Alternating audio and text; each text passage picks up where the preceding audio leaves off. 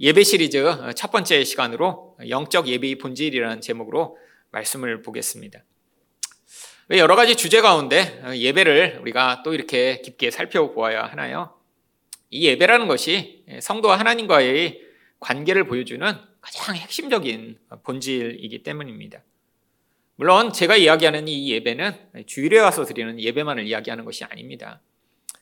이 예배는 어, 우리 본질적 예배를 우리가 함께 드리고 또한 외적으로 드러내는 예배겠죠. 근데 이 예배 또한 굉장히 중요합니다.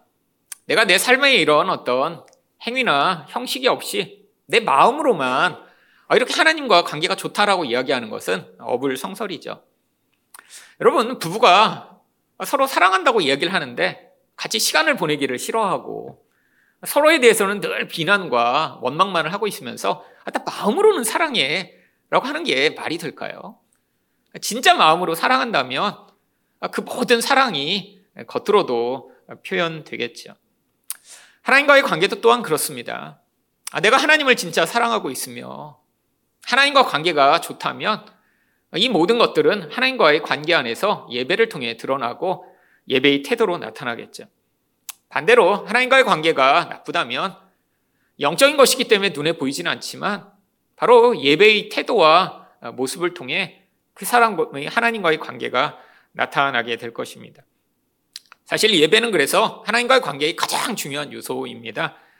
앞으로 우리가 몇 주간 이 예배에 대해 계속 살펴보면서 이 예배가 무엇이고 또 우리가 어떻게 예배해야 되며 이 예배의 본질이 무엇인지 살펴볼 텐데요. 오늘은 첫 번째 시간으로 예배의 영적 본질에 대해서 살펴보려고 합니다. 그렇다면 예배의 영적 본질은 무엇인가요? 첫 번째로 우리 몸을 거룩한 산 제물로 드리는 것입니다. 1절 상반절 말씀입니다. 그러므로 형제들아 내가 하나님의 모든 자비하심으로 너희를 권하노니 지금 이 바울은 이 로마서에서 계속해서 하나님이 어떻게 우리를 은혜로 구원하셨는지를 이야기를 했습니다. 사실 이 로마서의 본질이 무엇인가요? 인간은 죽어 마땅한 죄인이라라고 하는 것이죠. 아니, 로마서에서 이야기하는 이 죄는 내가 사회적으로 어떤 범죄를 저지른 것을 이야기하는 것이 아닙니다. 인간의 본성이 바로 하나님처럼 되려고 하는 이 아담의 그 영향력이 우리 안에 있어서 하나님의 생명 없이 내 마음대로 인생을 살려고 하는 이 모든 것이 바로 죄이며 그 결과는 영적 죽음이다라고 이야기를 하는 것이죠. 근데 죽어 마땅한 자들에게 무엇이 주어졌나요? 하나님이 그 놀라운 자비하심으로 그 아들을 우리에게 주셔서 우리를 구원해 주셨습니다. 결국 그래서 하나님의 자비를 받은 자면 마땅히 해야 할 반응이 있다라는 거예요. 아니 이렇게 하나님의 자비를 받아놓고도 아무 반응을 하지 않는다면 그 사람은 하나님의 참 자비를 내가 인정하는 자가 아니죠. 아니 은혜를 받았는데도 은혜에 대해 반응하지 않아요. 그렇다면 이 사람은 그 은혜를 은혜로 여기지 않는다라고 하는 것입니다. 이미 그 은혜가 없었으면 죽었어야 될 자예요. 근데 은혜로 내가 생명이 주어졌다면 정말 그 생명에 마땅히 반응하는 인생을 살아야겠죠. 근데 바로 그것이 무엇인가요? 1절 하반절을 보시면 너희 몸을 하나님이 기뻐하시는 거룩한 산 제물로 드리라. 이는 너희가 드릴 영적 예배니라. 바로 영적 예배를 하나님께 드리는 것입니다. 근데 그 영적 예배의 본질이 무엇이냐면 우리를 제물로 바치라라고 이야기를 합니다. 여러분 구약 성경 내내 하나님께 이렇게 어떻게 제물을 바치는 데에 대해서 율법으로 이스라엘 백성에게 가르쳐 주셨습니다. 여러분 제물이 하나님께 어떻게 드려지나요? 먼저 제물을 죽이죠. 그리고 그 피와 이 모든 것들을 불에 태워서 정말 하나님께 번제로 바쳐 이 제물이 대신 죽고 우리가 살아나는 것을 가르쳐 주셨습니다. 근데 지금 우리가 어떻게 하나님께 재물이 될 수 있나요? 사실 이 재물이 된다라고 하는 것은 내가 이전에 다른 것과 관계 맺는 것을 끊어버리고 이제 하나님과만 온전히 관계 맺는다라고 하는 것을 이야기하는 것입니다. 바울이 이미 로마서 6장 11절에서 그래서 이렇게 이야기를 합니다. 이와 같이 너희도 너희 자신을 죄에 대하여는 죽은 자여 그리스도 예수 안에서 하나님에 대하여는 살아있는 자로 여길지어라. 여러분, 재물이 된다라고 하는 것은 이제 죄와 나가 관계가 끊어졌음을 선언하는 것이고, 이제는 나는 하나님과만 관계를 맺는 하나님께 헌신된 자라고 반응하는 것을 바로 재물이 된다라고 이야기를 하죠. 근데 우리가 진짜 죽는다고 죽는 것인가요? 이거는 바로 우리 본질에 대한 이야기입니다. 그래서 산 재물이라고 이야기를 하는 것이죠. 살아 있어요. 근데 내 삶의 방향성이 이제 바뀐 것입니다. 여러분, 이 죄라고 하는 것은 우리 인생에 영적으로 뿌리 있게 영향을 미쳐서 사실 우리가 끊임없이 예배하는 존재가 되게 만듭니다. 여러분, 교회에 나와서 예배 드리는 사람만 예배자가 아니에요. 이 세상 모든 사람들은 다 죄로 말미암아 예배를 드립니다. 예배가 뭐죠? 여러분 이 예배하다라고 하는 이 한글로 번역된 이 단어는 원래 원문이 가지고 있는 이 예배의 의미를 잘 살리고 있습니다. 여러분 예를 갖추어 절하다가 예배라고 하는 한자어잖아요. 근데 원래 히브리어로 샤라고 하는 이 예배하다라고 하는 단어 또한 어떤 경배의 대상이 되고 높은 존재 앞에서 엎드려 절하다라고 하는 뜻을 가지고 있습니다. 헬라어도 똑같아요. 헬라어의 프로스큐네어라고 하는 이 단어 또한 어떤 높고 위대한 존재 앞에 몸을 굽혀 절하는 것을 이야기하죠. 여러분, 왜 몸을 굽혀 절할까요? 그 존재가 최고의 존재이고 높은 존재이며 무엇보다 가치 있는 존재임을 나의 행위로 드러내는 것을 예배라고 하죠. 워십이라고 번역되는 이 영어 단어 또한 이 의미를 잘 살리고 있습니다. 이 워십이 원래 어떤 단어인가요? 이 월스라고 하는 어떤 가치 있는 존재에 대한 쉽 이런 지위와 능력을 이야기하는 것이 월십이죠. 여러분 예배한다는 게 그러니까 어떤 내가 가치 있다고 생각하는 대상에 대한 반응이 예배예요. 여러분 세상 사람들도 다 자기가 가치 있다라고 생각하는 대상을 예배하고 있습니다. 근데 우리는 그 예배의 대상이 바뀐 것이죠. 여러분, 그 예배의 대상이 하나님으로 바뀌지 않으면 사람들은 다 자기를 예배하고 돈을 예배하고 세상을 예배하며 결국 이 세상 가운데 마치 내가 하나님이 된 것처럼 살려고 하는 이 죄악의 영향력 가운데 살아가게 되어 있죠. 결국 모든 사람들은 다 예배자입니다. 근데 하나님이 우리를 하나님만을 예배하는 자리로 부르시기 위해 바로 너희가 거룩한 산 제물이 돼서 이 세상을 예배하고 너를 예배하고 너희 욕망을 예배하며 죄를 예배하던 자리에서 나만을 예배하는 자리에 서라라고 부르고 계신 것입니다. 이게 영적 예배예요. 여러분, 우리가 왜 주일에 와서 이렇게 꼭 이곳에 모여 예배해야 되나요? 여러분, 바로 이게 예배의 행위이기 때문입니다. 여러분, 이거 참 불편하잖아요. 여러분, 그래서 어떤 데서는 아, 우리가 이렇게 와서 길게 예배 드리는 거 힘들다. 그래갖고, 아, 우리는 예배를 30분만 드립니다. 이렇게 해갖고 교회가 있는 교회도 있습니다. 제가 말로만 들었는데 텍사스에서 이렇게 자동차를 타고 여행을 하다 보니까 교회 이름 자체가 우리 하늘사랑교회라고 이름이 붙어 있는 게 아니라 30 minutes worship church예요. 30분 예배 교회. 그게 길거리에 있어요. 그냥 큰 간판을 붙여놓고.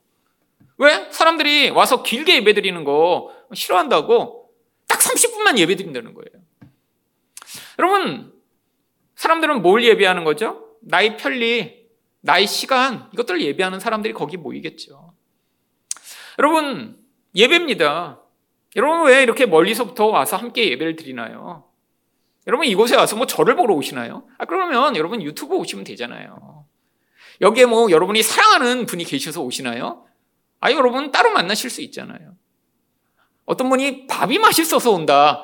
아, 더 맛있는 거 밖에 사 먹을 수 있잖아요. 아, 물론 교회 밥 맛있습니다. 근데 그게 목적이 아니죠.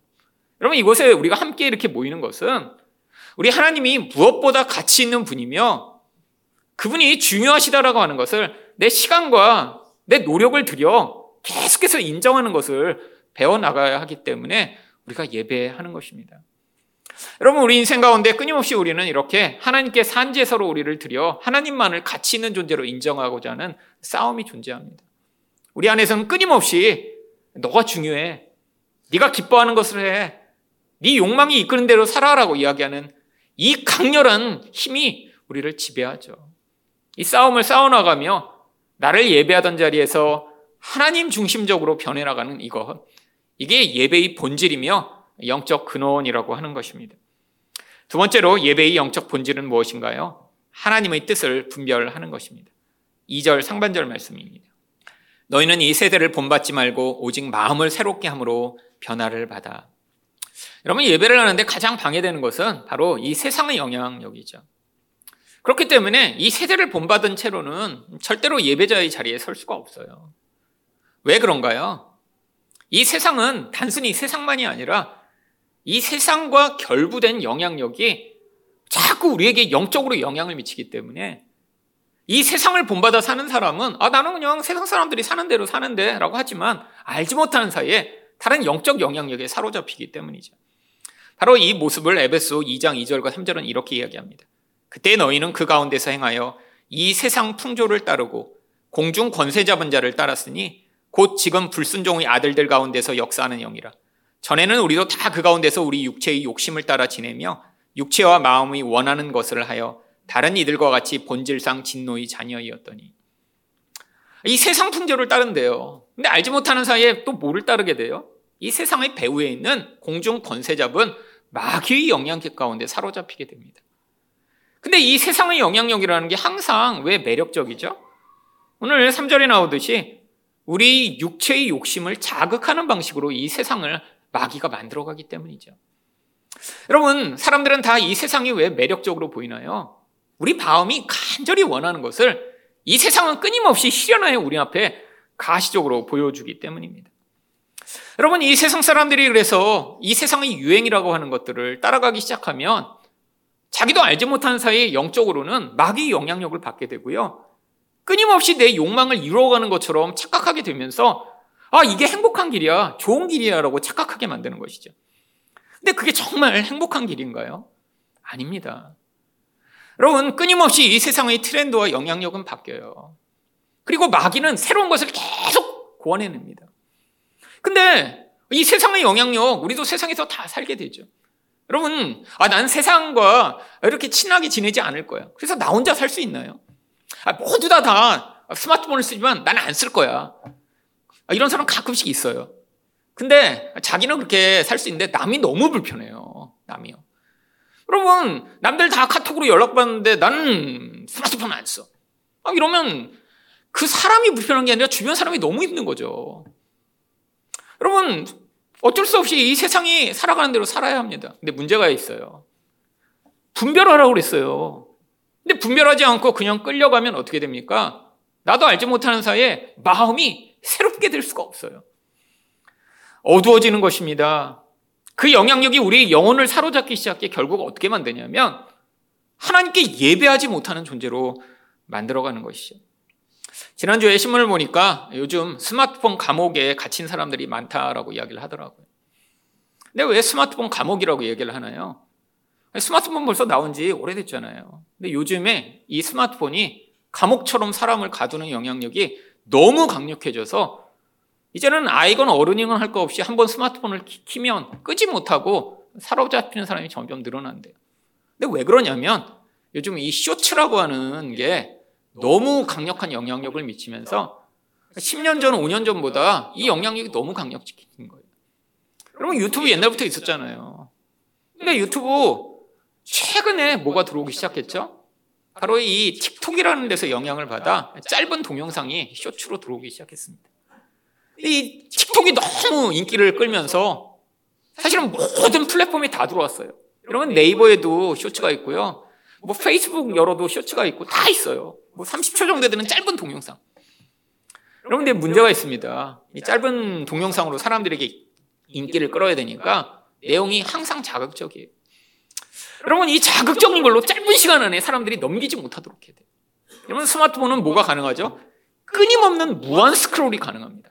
쇼츠 한 세 개 봤는데 이렇게 멈추나요? 아니에요. 무한하게 이걸 돌릴 수 있어요. 여러분 사람들은 이 무한한 그 덫에 걸려서 한 번 시작을 하면 멈출 수가 없는 거예요. 그래서 스마트폰 감옥이라고 이야기를 합니다. 여러분 이 스마트폰 감옥에 갇힌 사람들이 다 압니다. 아 이거 그만 봐야지. 그만 봐야지 하면서 3시간, 4시간, 5시간. 여러분 절제력이 없고 다음날 회사도 안 가도 되는 방학 같은 때 애들이 어떡 하나요? 새벽 5시, 6시, 7시. 보다가 그대로 잠들어요. 그대로. 여러분, 어른들도 똑같아요. 한번 보기 시작하면 멈출 수 없는 그 자리. 여러분, 그러니까 이 세상에서 또 이 틈새를 이용해 돈을 벌어야 되잖아요. 그래서 이 스마트폰 감옥에서 탈출하게 만드는 카페가 생겼더라고요.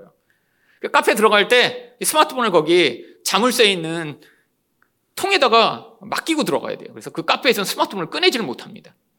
근데 또 거기가 성행한데요. 왜? 사람들이 알고 있는 거예요. 아, 이거 고만 봐야지. 근데 못 끊습니다. 이게 중독적 영향력이죠. 여러분, 세상은 그것을 통해 뭐래요? 우리를 무엇에 계속 깊이 빠지게 만들고, 남들 다 보고, 남들 다 하고, 세상이 이렇게 살아가는데 라고 이야기를 하는데, 여러분, 거기에 빠지만 받을수록 점점 행복해지나요? 아니요, 점점 불행해집니다. 여러분, 쇼츠를 한 10시간 보고 나서, 아, 너무 행복하다. 아니에요. 10시간 보고 나면 스스로 자책이 되죠. 아, 그만 봐야 되는데. 근데 어떻게 해요? 그 다음 날 보면 또 보고 있어. 그 다음 날 보면 또 보고 있어. 이게 무한 감옥이에요. 무한 감옥. 여러분, 이게 바로 SNS 회사들에서 만든 무한 스크롤의 영향력입니다. 끝이 없어요. 끝이. 여러분, 근데 제일 문제는 이것으로 잠을 못 자거나 일상에 방해받는 게 아닙니다. 그 내용이 계속해서 우리 영혼 안을 침범하며 어떻게 돼요? 마음이 어두워지는 거예요. 영적으로 새로워질 수 있는 기회를 자꾸 잃어버리는 것입니다. 예배를 못하게 돼요. 하루 종일 생각하는 게 뭐겠어요? 더 재밌는 거 없나? 더 자극적인 거 없나? 여러분, 우리 하나님을 열망하고 내가 마음 가운데 하나님이 중심에 서셔야 하는데 하나님이 마음에서 점점 사라져 버리게 되는 것이죠. 여러분, 이게 바로 이 세상이 끊임없이 우리를 하나님을 예배하지 못하도록 만드는 영향력입니다. 여러분, 세상에 살며 분별해야죠. 아, 내 마음의 중심에서 정말 하나님의 그 가치와 하나님 중심성을 훼손해 나가는 것이 무엇인가? 여러분, 여러분의 인생과 삶을 끊임없이 돌아보셔야 합니다. 왜요? 우리는 하나님을 예배하지 않으면 안 되는 존재로 만들어졌기 때문입니다. 여러분, 우리에게 가장 큰 기쁨은 바로 하나님을 예배할 때 있어요. 하나님만이 세상에서 가장 가치 있는 분이라고 인정하고, 그래서 그분을 사랑하고, 그분을 의존할 때 우리에게 진짜 만족과 기쁨이 주어집니다. 쇼츠 밤새도록 보고 느끼게 되는 그 실망감과 좌절감이 아니라 하나님 안에서 누리게 되는 그 만족과 기쁨이 성도들에게 있는 것이죠. 근데 이렇게 이 세상의 영향력에서 벗어나야 뭐가 가능한가요? 2절 하반절입니다. 하나님의 선하시고 기뻐하시고 온전하신 뜻이 무엇인지 분별하도록 하라. 여러분, 그제서야 하나님의 뜻이 분별이 돼요. 여러분, 내가 내 마음의 중심과 생각이 이 세상에 있다면 하나님의 뜻을 알 수가 없습니다. 여러분, 근데 이상해요. 하루 종일 하나님 별로 생각 안 하다 많은 사람들이 자기 중요한 문제가 걸릴 때만 하나님 뜻을 알고자 해요. 근데 그런 뜻은 다 뭐죠? 내 미래에 어떤 영향력이 있을 것 같은 중요한 문제에 그렇죠. 결혼할 때, 취직할 때, 대학 갈 때, 이사 갈 때, 여러분, 그것도 뭐와 똑같아요? 점쟁이 찾아가는 것과 똑같습니다. 여러분, 그래서 점쟁이 집들 보면 플랜 카드 같은 거 붙여 있잖아요. 뭐, 이사 운 받으립니다. 뭐, 출세 운 받으립니다. 여러분, 사람들이 하나님 뜻에 관심이 있다라고 하는 게 어쩌면 점쟁이에게 관심 있는 거나 똑같다는 것입니다. 이건 하나님 뜻이 아니에요. 성경이 이야기하는 하나님의 뜻은 나의 미래의 운세를 이야기하는 것이 아닙니다. 근데 우리는 착각해요. 여러분, 이 세상의 영향력을 계속 받아 마음이 새롭게 되지 않은 사람은 그러니까 하나님 뜻도 계속해서 내가 관심 있고 내게 유익이 되는 것이 하나님 뜻이라고 생각을 해요. 여기서부터 자꾸 신앙의 괴리가 생기는 것입니다. 여러분 마음이 새롭게 돼야 진짜 하나님이 기뻐하시고 좋아하시는 것이 무엇인가 알게 되고 이 뜻이 뭐예요? 이게 선하고 온전한 뜻이에요. 여러분 우리 인생 가운데 내가 원하는 것이 이루어지는 게 정말 선한 것인가요?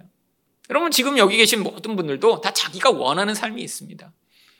근데 그게 정말 이루어지면 우리 인생이 행복하고 정말 만족스러울까요? 여러분 세상 사람들이 좋은 것이라고 하는 것. 근데 대부분 우리도 다 좋아해요.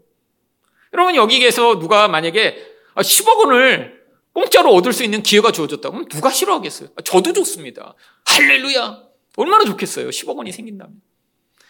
제가 20대 때는 10억 원만 있으면 정말 와 정말 인생에서 얼마나 행복할까 20대는 생각했는데 요즘은 이제 물가가 많이 올라서 요즘은 한 100억 원쯤 이렇게 생각이 들더라고요. 그럼 누가 100억 원을 한꺼번에 준다고 그러면 뭐 거부하겠어요? 아, 저는 목사니까 너무 많은 돈은 유혹이 돼서 싫습니다. 아니요. 좋습니다. 여러분, 세상 사람들이 다 뭐예요? 일확천금을 원하죠. 여러분, 유혹이 되시죠? 여러분, 그래서 저희 교회를 이렇게 오래 다니시는데 아직도 매주 이렇게 로또를 사고 계시다. 여러분, 회개하셔야 됩니다. 제가 안 된다고 얘기를 했잖아요. 그거. 여러분, 이게 문제가 있습니다. 근데 로또 당첨되는 건 다 원하잖아요. 당첨되면 좋겠죠. 근데 문제가 있습니다. 여러분, 로또에 당첨되면 행복할 것 같지만 실제로 거의 다 불행해져요. 여러분, 통계로 보면 90% 이상이 불행합니다. 아, 그럼 10%는요? 대부분 어떻게 생각하냐면, 아, 저는 10%에 들어가서 행복할 것 같아요. 여러분, 이게 불가능한 이유를 오늘 말씀드리죠. 여러분, 그래서 실제로 그것이 알고 싶다 프로에서 이 로또 당첨자들을 추적을 해서 벼락부자 그 후라는 편을 방송을 했어요. 그래서 제가 유튜브에서 찾아서 보니까 정말 로또를 당첨돼서 부자가 된 그것도 액수가 큰 사람들 뭐 5억 원 이 정도 당첨된 거 말고 그 정도는 뭐 집 하나도 못 사잖아요. 많은 액수가 당첨된 사람들을 추적한 거예요. 그래서 두 사람이 나왔더라고요. 한 사람은 170억 원에 당첨됐답니다. 요즘은 이게 거의 불가능하고요. 로또 초기에 이게 적립됐을 때 가능했대요. 그래서 170억 원에 당첨된 거예요. 한국 로또 역사상 두 번째인가 세 번째입니다. 1등이 400억 몇 억에 당첨됐더라고요. 초기에. 근데 여러분 170억 원 대단하잖아요. 여러분 근데 이 사람 어떻게 됐나 보니까 너무 그 전까지 가난했는데 행복했어요. 남편은 택시 운전하고 아내는 파출부했는데 두 사람이 벌어서 행복하게 잘 살았는데 당첨되자마자 9개월 만에 결국 가정이 깨지고요. 이혼해지고 불행해지고 그래서 그 170억 원에 당첨된 사람이 뭐라고 인터뷰하냐면 차라리 당첨되지 않았을 때가 훨씬 행복했다라고 고백을 하더라고요. 여러분, 그 다음에 또 43억 원에 당첨된 사람을 찾아냈습니다. 이 사람도 똑같은 고백을 해요. 사람이 무서워서 밖에 나가지 못하겠다는 거예요. 아니, 왜 이럴까요? 사실, 이렇게 놀라운 일이 벌어지면 두 가지 때문에 인간이 더 불행해집니다. 첫 번째는 이 쾌락의 쳇바퀴 이론 때문에 그래요. 여러분, 이게 사실 인생이라는 게 쳇바퀴처럼 계속 돌아가잖아요. 로또에 당첨됐다고 우리가 갑자기 어떤 새로운 존재가 되는 게 아니라 똑같습니다. 근데 문제가 뭐냐면 로또에 당첨될 때는 사람들이 그 흥분감과 기쁨으로 이 행복이 갑자기 확 증가되는 것처럼 느껴요. 근데 문제는 그게 일상으로 다시 돌아오게 되면요. 그 갑자기 경험한 그 행복감을 일상에선 경험하지 못하기 때문에 이게 다시 쳇바퀴 돌듯이 제자리로 돌아와 버리는 거예요. 그래서 여기서부터 불행이 시작됩니다. 차라리 그걸 경험하지 않았으면 그냥 일상을 사는데 이젠 일상이 너무 재미없어지는 거예요. 그래서 뭘 하냐면 다시 그 흥분을 맛보고자 돈을 가지고 다시 그 쾌락을 살려고 해요. 여러분, 내 돈으로 살 수 있는 쾌락은 늘 뭘 갖고 오나요? 이 효용의 한계성을 갖고 오죠. 옛날만큼 기쁘지 않아요. 여러분, 차가 없던 사람이 차를 가지게 되면 그때 기쁘죠. 집이 없던 사람이 갑자기 내 집을 갖게 되면 그땐 기쁘죠. 근데 여러분, 집이 두 채 되면 두 배로 기쁜가요? 차가 세 개가 되면 세 배로 기쁜가요? 아니에요. 여러분, 그러니까 이 물건을 가지고는 이 쾌락을 더 이상 증대시키는 게 불가능하니까 결국 어떻게 되냐면 몇 년이 지나기 전에 이 돈을 다 써버리는 거예요. 근데 더 큰 문제는 바로 인간관계의 파괴에 있습니다. 여러분, 만약에 여러분이 뭐 100억대 부자가 갑자기 됐다는 사실을 주변 사람들이 알게 되면 어떤 일이 벌어질까요? 아마 평생 연락하지 않던 친구들 전화가 오기 시작할 거예요. 야, 너 로또 당첨됐다며! 왜 전화할까요? 축하하려고 전화할까요? 아니요. 돈 빌려달라고 도와달라고 전화하죠.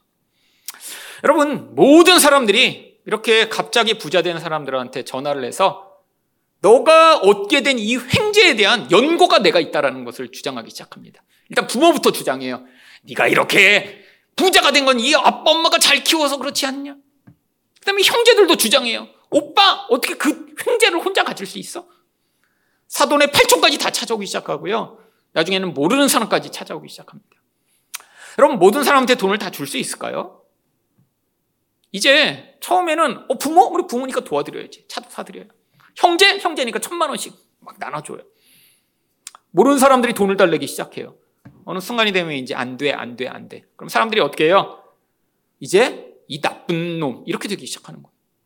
아니, 너 이렇게 많은 돈을 갑자기 얻었는데 나한테 그만큼도 안 해? 여러분, 결국 사기치는 사람 만나고요. 미워함을 받기 시작하고요. 그 다음에 공공이 적이 돼버리는 거예요, 이젠. 저 나쁜 놈이 저렇게 돈 벌더니 아주 그냥 나쁜 놈이 돼버렸어.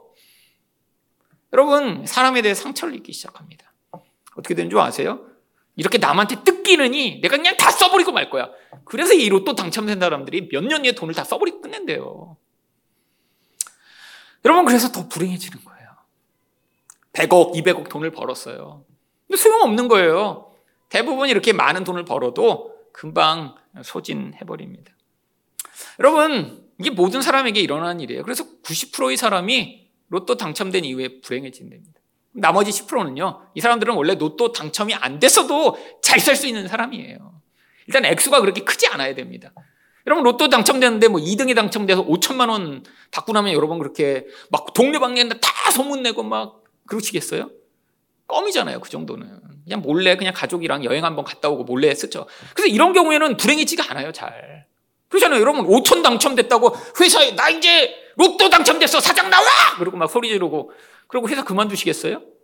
안 그러잖아요. 근데 1등 당첨되면 일상이 다 파괴됩니다.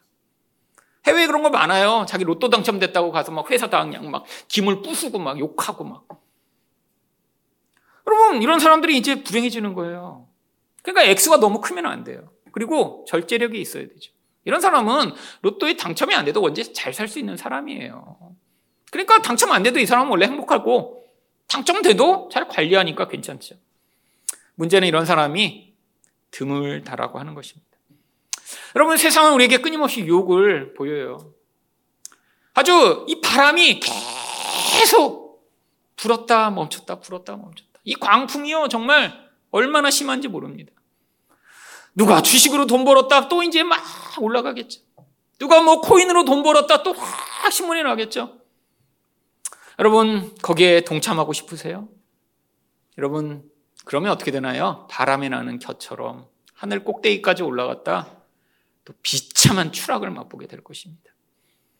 여러분 우리 마음의 중심이 하나님을 예배하지 않으면 이 세상이 좋다라고 하는 것에 계속해서 유혹을 받아 흔들흔들 요동하게 되어 있어요.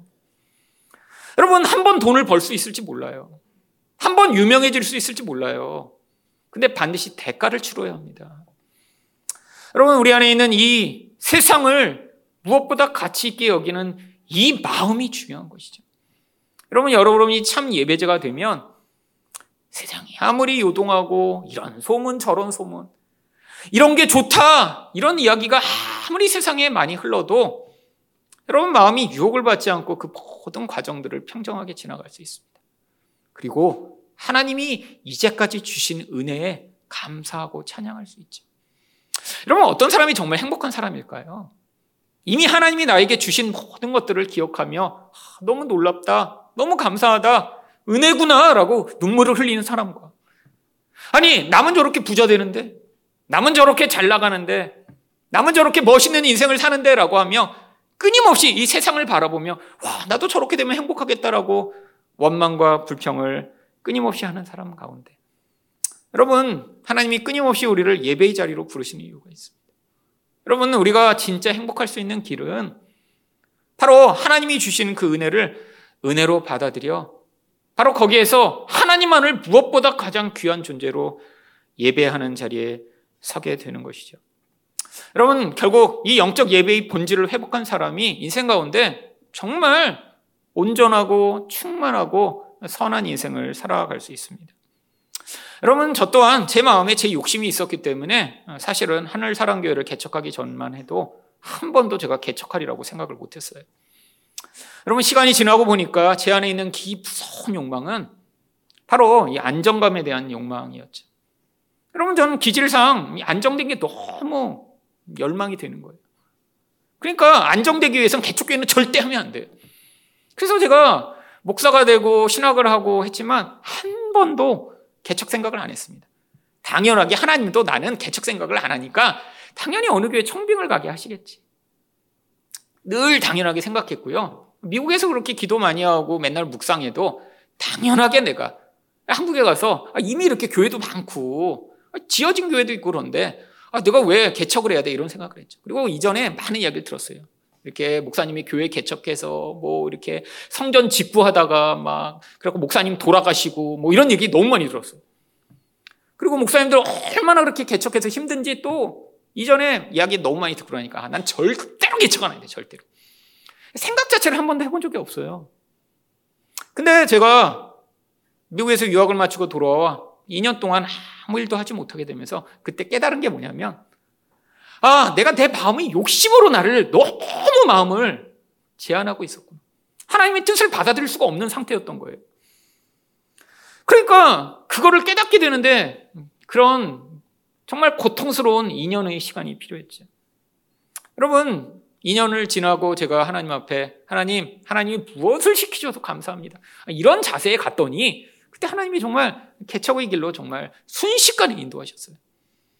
여러분 그래서 그때 저희 교회가 개척이 되었습니다. 여러분 개척을 하고 이제 10년이 지났습니다. 10년을 지나고 보니까 정말 지금은 너무 감사해요. 너무. 여러분 청빙이 안 간 게 정말 아, 이게 정말 하나님의 뜻이었구나. 너무 감사해요. 왠지 아세요?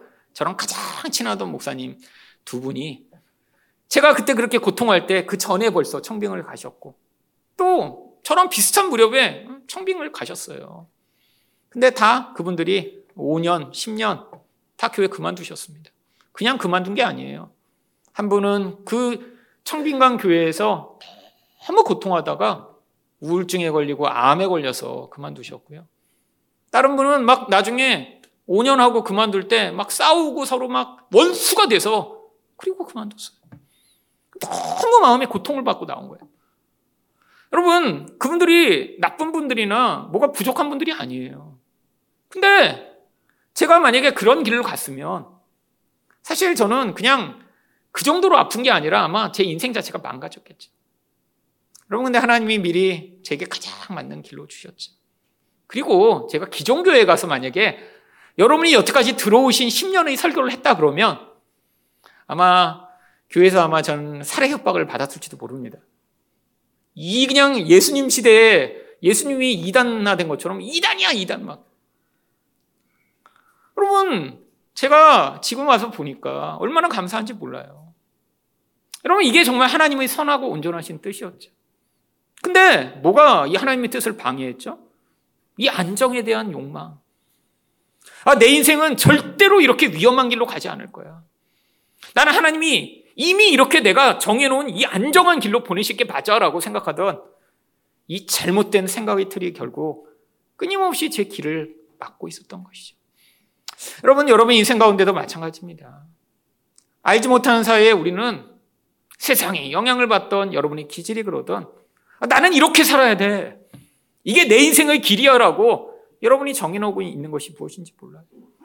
근데 그게 하나님을 유일하게 예배하기 때문에 생긴 결과가 아니에요. 알지 못하는 사이에 여러분이 원하는 것이 여러분의 인생의 틀이 되고 여러분의 욕망이 된 것이죠. 여러분, 여러분이 본질 안에서 진짜 하나님을 예배하는 자리에 서야 그들을 발견해 나갈 수 있습니다. 그리고 그걸 내려놓으셔야 돼요. 지금 너무 그게 좋아 보이는데 내려놓는 거 쉽지 않죠. 근데 그걸 내려놓는 그 자리에 설 때 하나님이 진짜 선하고 온전한 하나님의 뜻을 여러분에게 가르쳐 주실 것입니다. 그 하나님의 뜻을 이루는 그런 여러분의 인생이 되시기를 예수 그리스도 이름으로 축원드립니다.